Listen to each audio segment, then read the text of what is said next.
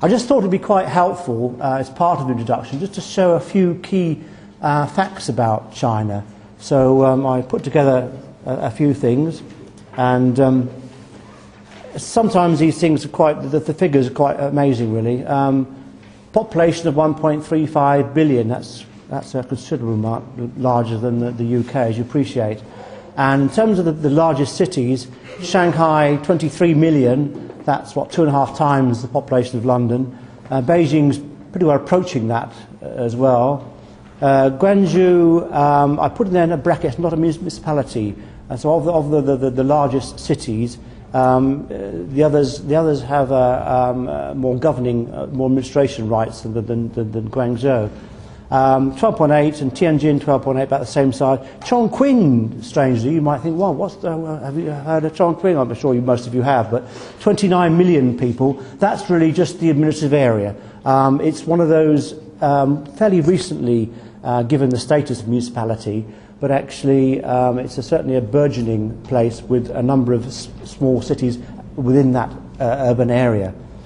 And in those municipalities, the actual they have the highest government ranking, which is actually a mayor of Shanghai, mayor of Beijing, and so on, which is quite an important position in those places.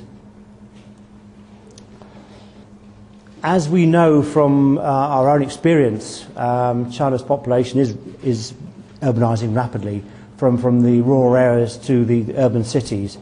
I looked up and found an estimate that says 250 million people will migrate to cities over the next 10 years, and that's a number of people, it certainly is. If you look at the national plan, there's been one every 4 years since 1953. The latest one, we're now just starting the 12th national plan, 2011-2015, and as part of that, they reckon the urbanisation rate will be about 51%. Okay, it's lower than in Europe, but actually, you know, it's made a lot of progress. The movement from rural to urban areas, and cities are, the proportion of people in cities is actually increasing quite rapidly now. As part of that current four-year plan, there's some quite interesting things they're seeking to achieve. High-speed railways. I mean, London's got, what, just a few kilometres from Dover down through to London. China's looking at 45,000 kilometres. Now that's a staggering statistic as by any means. Highway works, 83,000 kilometres. 36 million new affordable apartments for low-income people. That's an interesting statistic. I'm not quite sure how that's going to be achieved, but I'm sure some of my speakers might be talking about that. And another one I came across was within the next 2 decades, 300 new cities will be required. I mean, there have been, you may have seen some in the press, one or two eco-cities and that, but one or two of my colleagues, I think, and the speakers today may be talking about those, but that's quite interesting. In terms of the distribution of population, I think it's quite useful to see. The darker red is the more intense areas, clearly, and so although China is a very, very big country, the way in which that population is distributed is really in that eastern and southern half of the country.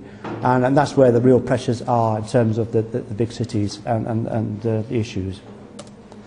In terms of high-speed railways, this is a quick plan showing the network as it's evolving. It's certainly linking all the big cities from the north down through to the south.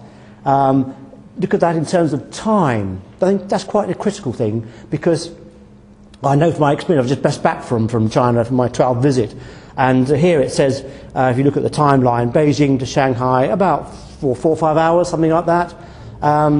Certainly I did the route from Shanghai to Beijing in 5 hours. The high-speed train, just once it gets up to 300 kph, it just stays there, and you've got perhaps 3 or 4 stops en route. It's a very, very nice journey. I found it better than travelling by plane, all the tours and froms going back and forwards from stations. And I think a lot of Chinese urban dwellers now, business people, are really sort of getting onto that sort of bandwagon, using the high-speed trains to and from their business journeys, using their laptops as they go to and fro between cities. And this is quite something which is quite interesting, you know, in terms of the urbanising population. and the way in which people plug into the high-speed railways and then transfer into the underground as well. And I'll talk about the undergrounds again in a moment. Just a quick diagram to show how that actually diagrammatically links between the various cities, between the north and the south, Shenzhen being the very south of the country. Well, that's what they look like. Now, I think, well, judging by the ones I've been on, there was usually 16 carriages and there's 100 people per carriage. So you're talking about 1,600 people being offloaded at any one time on a train. And they only take a couple of minutes to actually load up because of the efficiency in which people are actually brought together above the railway platforms and then brought down just fractionally before the train arrives. And the punctuality is amazing. They're always within a few seconds of the actual time. Most of these high-speed railways are actually on stilts, concrete stilts between the cities, and so the actual footprint on the agricultural land, for example, where it passes between the cities, is fairly small. So you can still grow your crops around that. And of course, being the government owns the land at any rate, it doesn't have to do in terms of the purchasing. It doesn't apply in that sense. Some of the station architecture, it's a bit actually like going into an airport lounge. I mean, this one is Beijing South Station, which I arrived at recently. Very similar one, this is the largest one of all, which is the Shanghai Hongqiao, which is near the airport in Shanghai. Again, they're very modern buildings, very clean and very efficient in terms of the way they operate. So looking at some of the issues on urbanism in China, I think the way things are emerging is they're looking for compact cities, high density, tall buildings, and a lot of public transport investment. Just pluck out Shanghai, for example, in terms of tall buildings.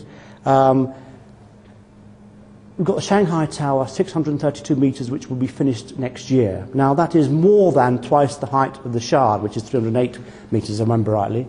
The Shanghai World Financial Centre and Jin Mao Tower already exist. They're part of the Jin Mao Tower is the one on the middle there, and the Pearl Tower, which is on the left-hand side, is an earlier taller, but it's actually not as tall as the Jin Mao Tower.